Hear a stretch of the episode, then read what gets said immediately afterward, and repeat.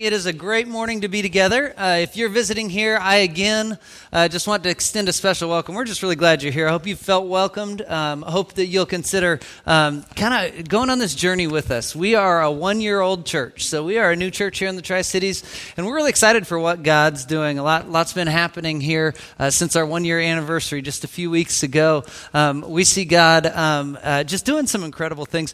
We're really blessed as a church um, uh, to have you all here, right? A, a growing body of believers. Um, we also have a pretty cool milestone. Um, if, if, you might have noticed, might not have, but we have all new uh, sound equipment that the church owns all its own equipment now. So that's a that's a cool little milestone for the church.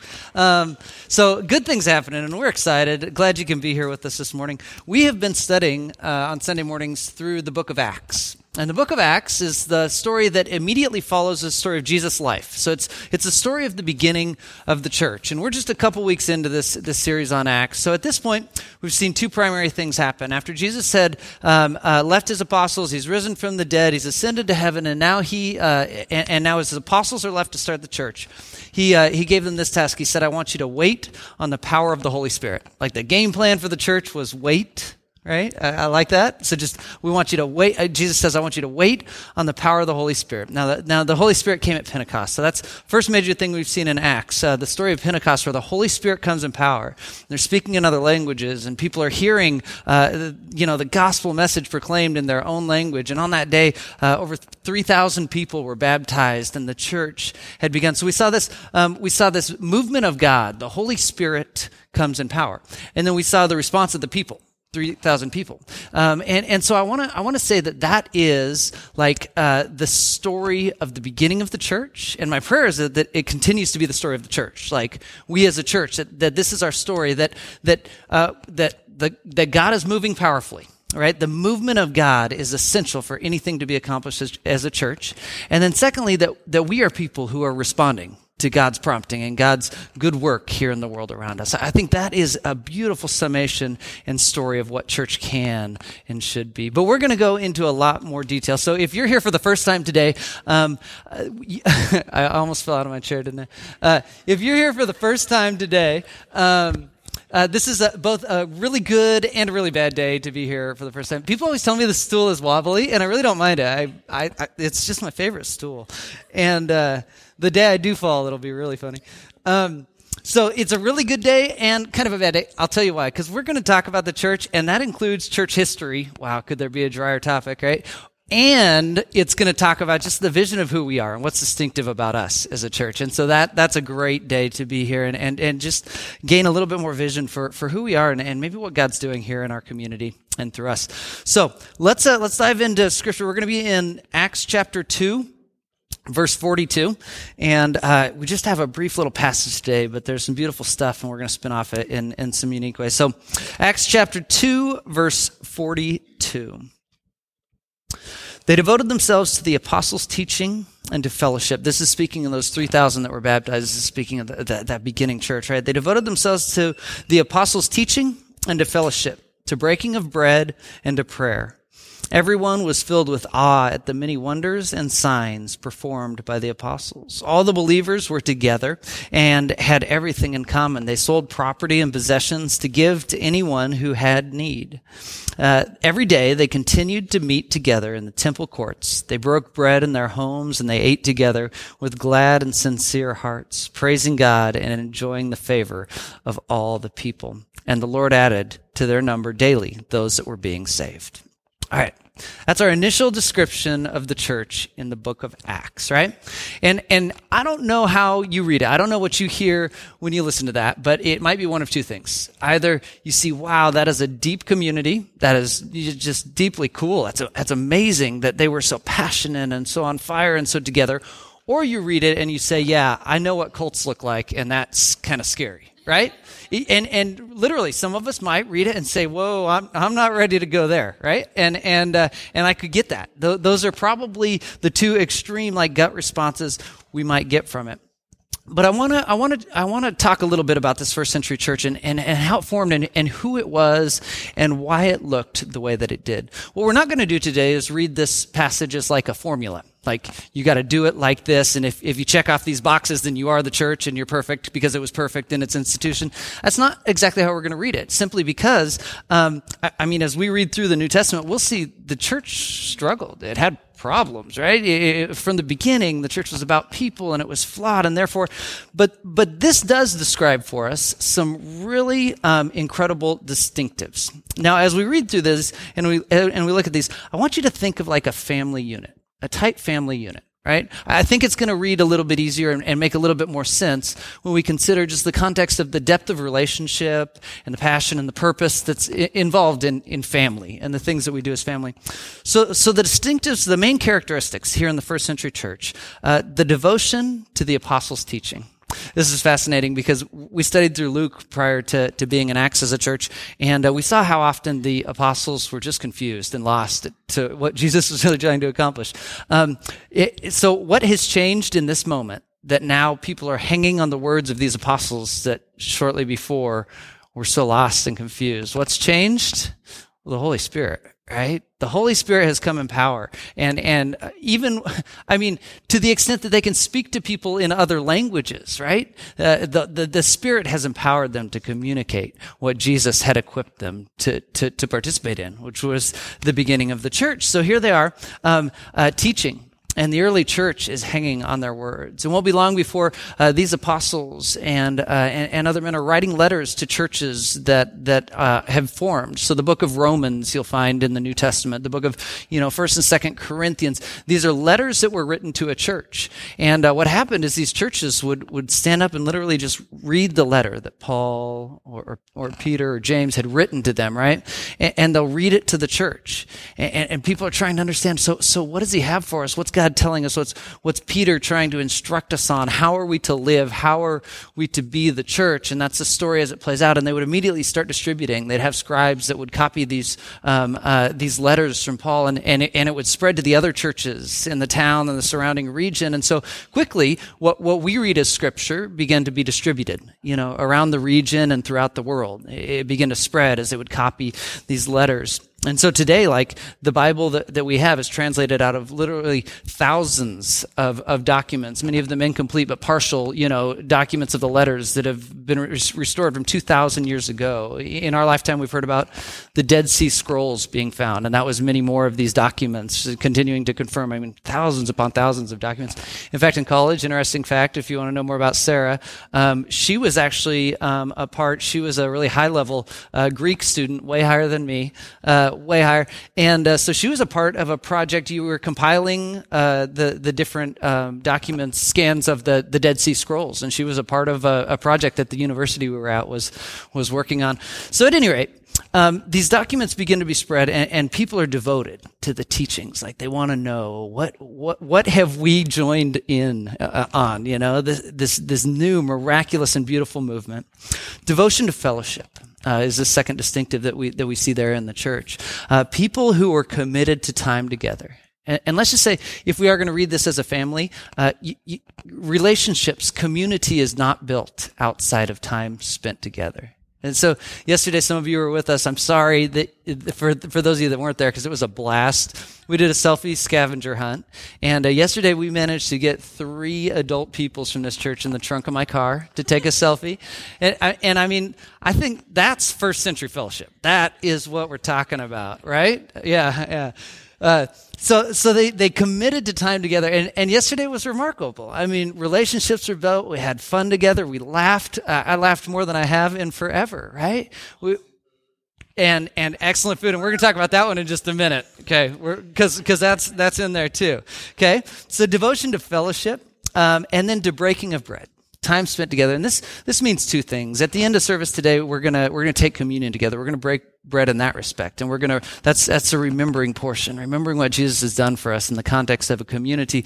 But, but in the first century, this, this first church, they sat around dinner tables.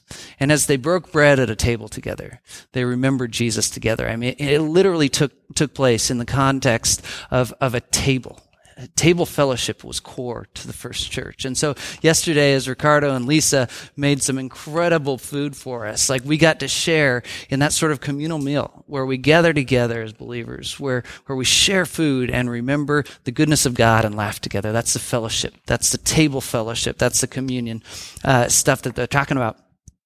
They were devoted to prayer, which as a church we'll, we'll talk more about, but, but devoted to prayer. And prayer is this two-way conversation in which, of course, we talk to God, but let's not kid ourselves. God knows what we need, right? It's not like we're informing him of something new. I think just as important in prayer is the way he transforms us the way he shapes our hearts as we spend time in prayer. So prayer was pivotal in the life of the first century church.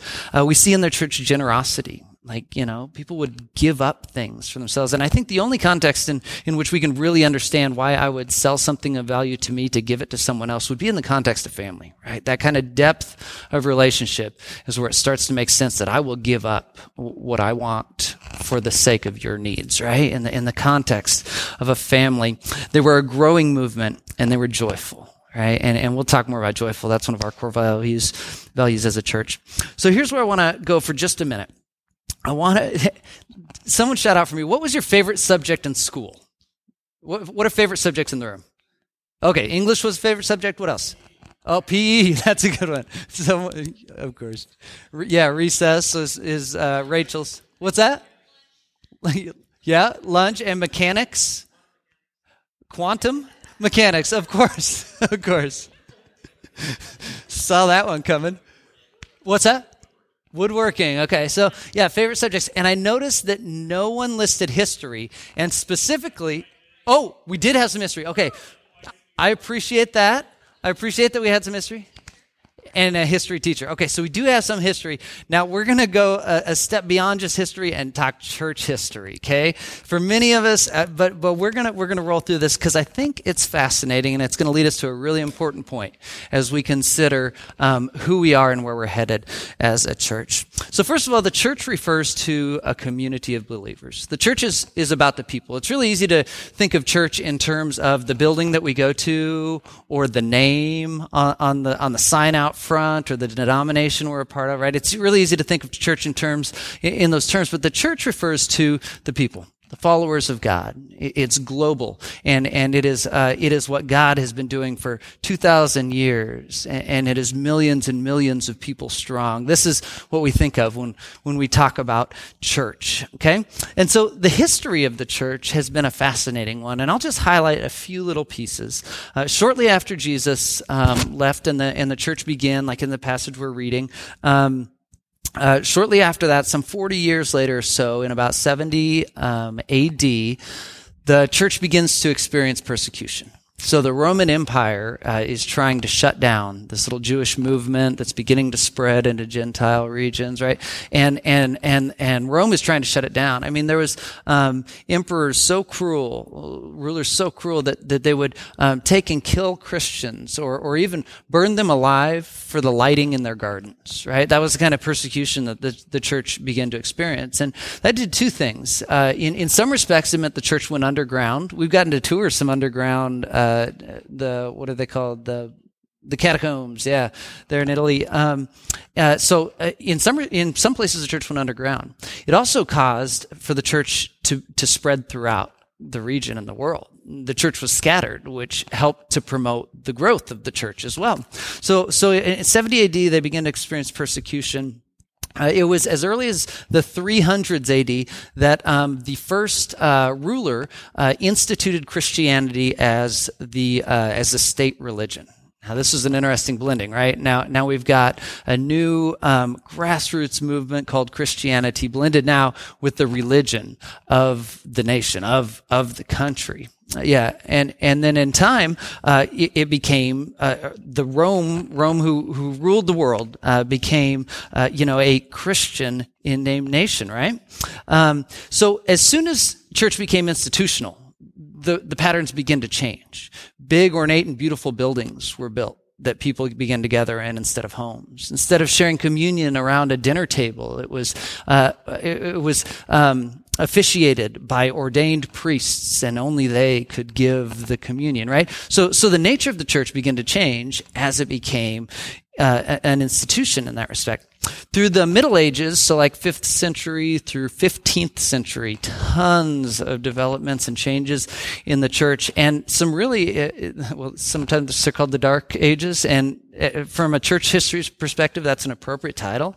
Just some really dark things happening, to be honest, uh, in, in the name of Christ. Um, uh, it really religion, it was a world just um, fascinated by and terrified by magic.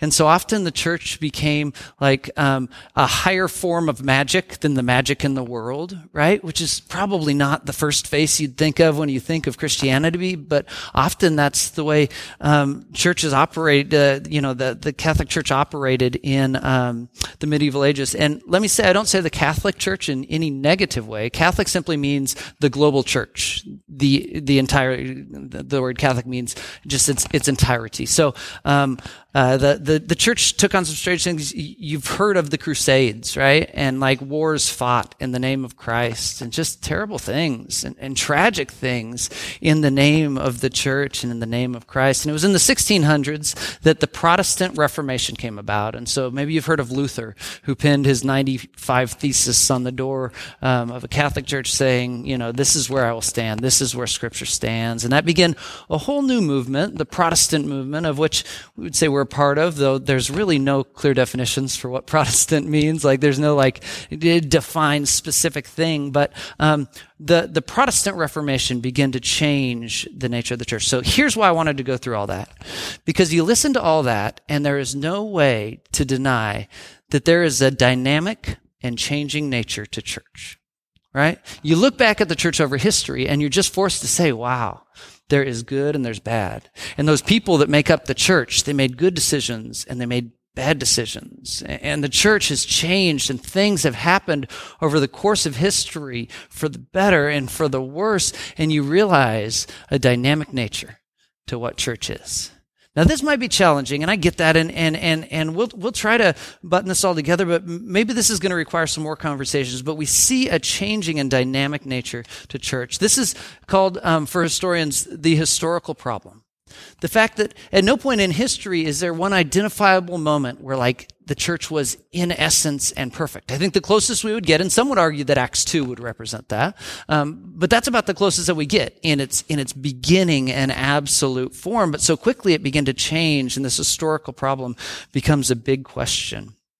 Um, so the question is, is the church formed as we consider, as we're about to shift gears and start to talk about us as a church? Is it formed out of some absolute essence or some formula, or instead, is, is the church formed out of the context in which it, it arises? Certainly the story of church history has said that context has influenced the church, just as the church has influenced the context with which it's in right? That's, that's a story of history. The, the different forms the church has taken have so often been born out of the influences of the world and the necessity to connect with the community in which the church is being formed. Does, does that make sense? Are, are we tracking? Um, okay, so so so the church uh, formed out of the context in which it it arises, and these are the questions of theology.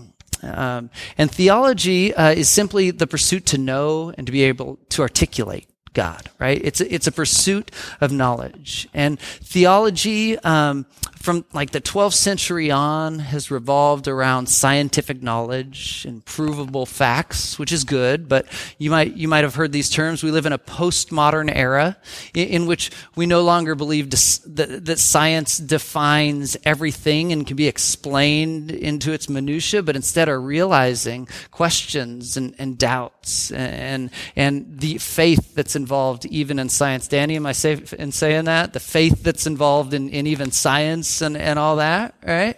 Yeah, yeah, we've talked.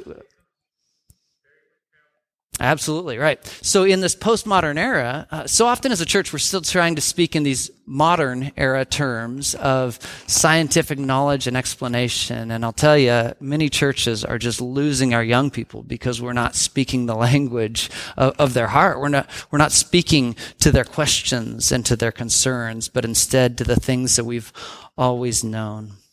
Okay, so here's where I want to shift. I want to shift gears for a couple minutes and I want to talk about, we, we looked at the distinctives of the first century church, right? A church that was devoted to the teaching of the apostles, devoted to fellowship, breaking bread, prayer, generosity, growth, and joy.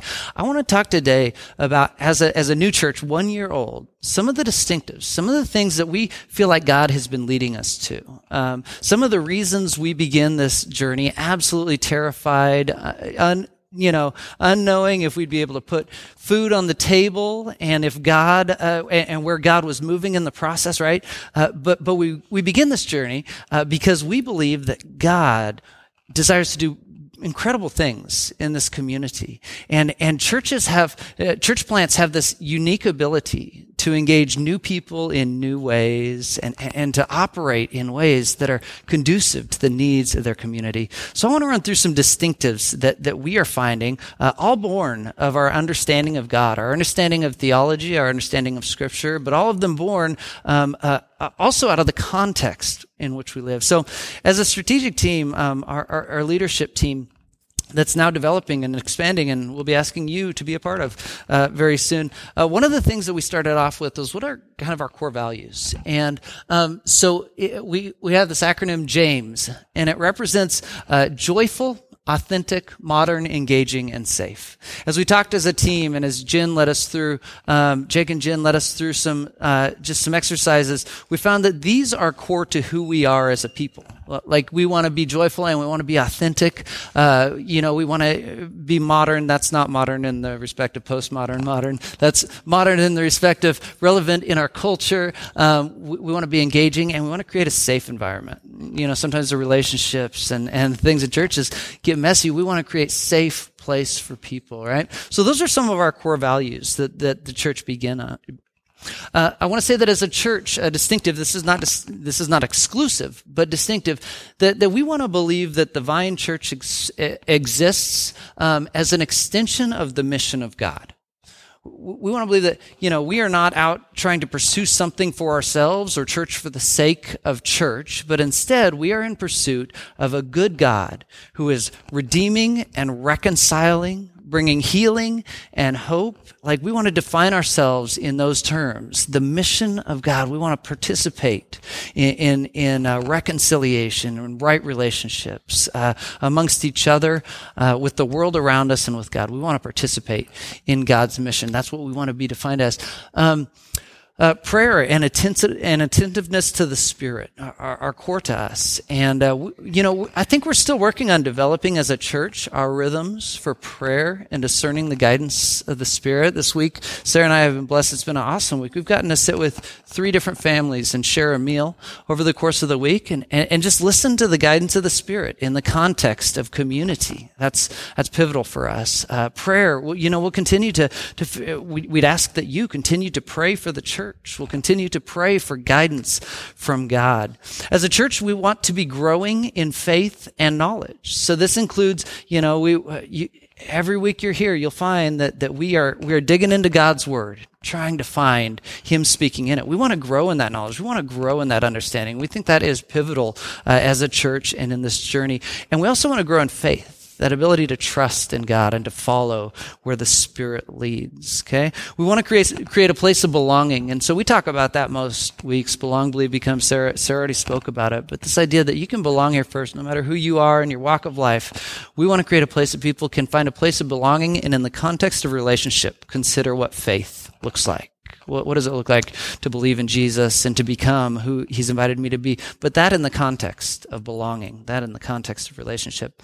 Um, we're a church that values equality. And, and so we are so blessed that uh, in the last year, Sarah was able to come on um, uh, in, in a co lead pastoral role. And, and so um, Sarah, Sarah plays an equal, equal role in, in this church as I do. Uh, equality comes in a lot of levels. There's a lot of ways in our culture people are marginalized and pushed to the sides of society. And, and, and we want to be a church that invites uh, people to know equality, for the low to be lifted up and the high to be brought down I think those are both appropriate and good because in the kingdom of God, man, that's what, that's what Jesus came preaching about the kingdom of God. So equality is core to us. Um, we want to be diverse. uh, diverse like the kingdom of God. And this is a fascinating one to me. You can't force diversity right? Uh, so, so, so how do you do that? But I am blessed uh, just to see the diversity that we are early in this process. We want to we want to uh, facilitate that. We want to invite people um, uh, to, to to know God. Everyone. We want to be diverse, like the kingdom of God, diverse like our community. Right. So so. Uh, wouldn't it be amazing if there could be a church that was diverse uh, ethnically and socioeconomics and, and, and racially diverse like the community in which it existed and i'll admit friends it's a little bit of a pipe dream right because because uh, we do we are drawn to people most like ourselves uh, but i am amazed by the kind of diversity that god is bringing about right? And, and, so, how will we define ourselves? Is it uh, is it is it by race? Is it by uh, um, uh, class in society or anything like that? Or do we define ourselves as an open community inviting people to pursue Jesus? Well, that's grounds upon which equality can, can begin uh, and, and diversity can, can be formed. Um, service, uh, and, and this is where I want to mention, like, like Ricardo and Lisa uh, cooking for us yesterday. Like when we go to um, Second Harvest here in a few days, this is, this is what we want to be doing service within and service in our community Um, rather than assuming knowledge, we want to learn to ask good questions. And so this is where uh, church and church planting can be a little bit messy. When one of our core values is let's ask the right questions rather than assuming the right knowledge. That's a slower process to church, right? That's a slower process to get anywhere we're going. But I absolutely believe it's the appropriate one, where we ask hard questions, where we struggle together, where, we find the guidance of the Spirit and community. And then finally, uh, to breaking bread. Communion is, is something central uh, to the church. It's something central to us, as we believe something beautiful happens uh, when, as a when as a church, as a community, we reflect on Jesus. We, re- we reflect on His sacrifice. So, Chris, come up here and, and, and maybe get rolling for us. In, in a minute here, we're gonna we're gonna take communion. Dean, will, will you dim the lights for us there? Um, and in a minute, we're gonna we're gonna get to take communion uh, together. So, so this is a time that as a church, uh, we come together. Each week we offer communion, but once a month we like to, to take time to highlight it in a special way. Uh, once a month we, li- we like to come together and we like to take it where we uh, get to pray together, where, where we get to, to remember Jesus, where sometimes we get to make eye contact you know, with, with our spouse or a friend as we take communion and remember that Jesus has invited us to something very special. In a few minutes as we take communion, um, we're, we're, gonna, we, have got the bread out on the tables. Um, there's a gluten-free option over on that table if you want that. Um, and I'm gonna invite you as Chris uh, and Lindy play uh, a verse of a song for us that we're all, we're all gonna go over and we're gonna take that bread and that bread represents Jesus' body that was sacrificed for us. It represents a body that was broken not because of wrong that he'd done, uh, but for the sake of many, for the sake of you and me. And so in that bread, we remember Jesus' broken body, and we'll dip that in the grape juice that we have provided there. And, and that, that juice, it, it represents his blood. And, and as we, as we take that, that we remember, um, his blood that was shed but the cleansing, powerful hope that was born of, of the blood of, of Jesus, of, of his innocence.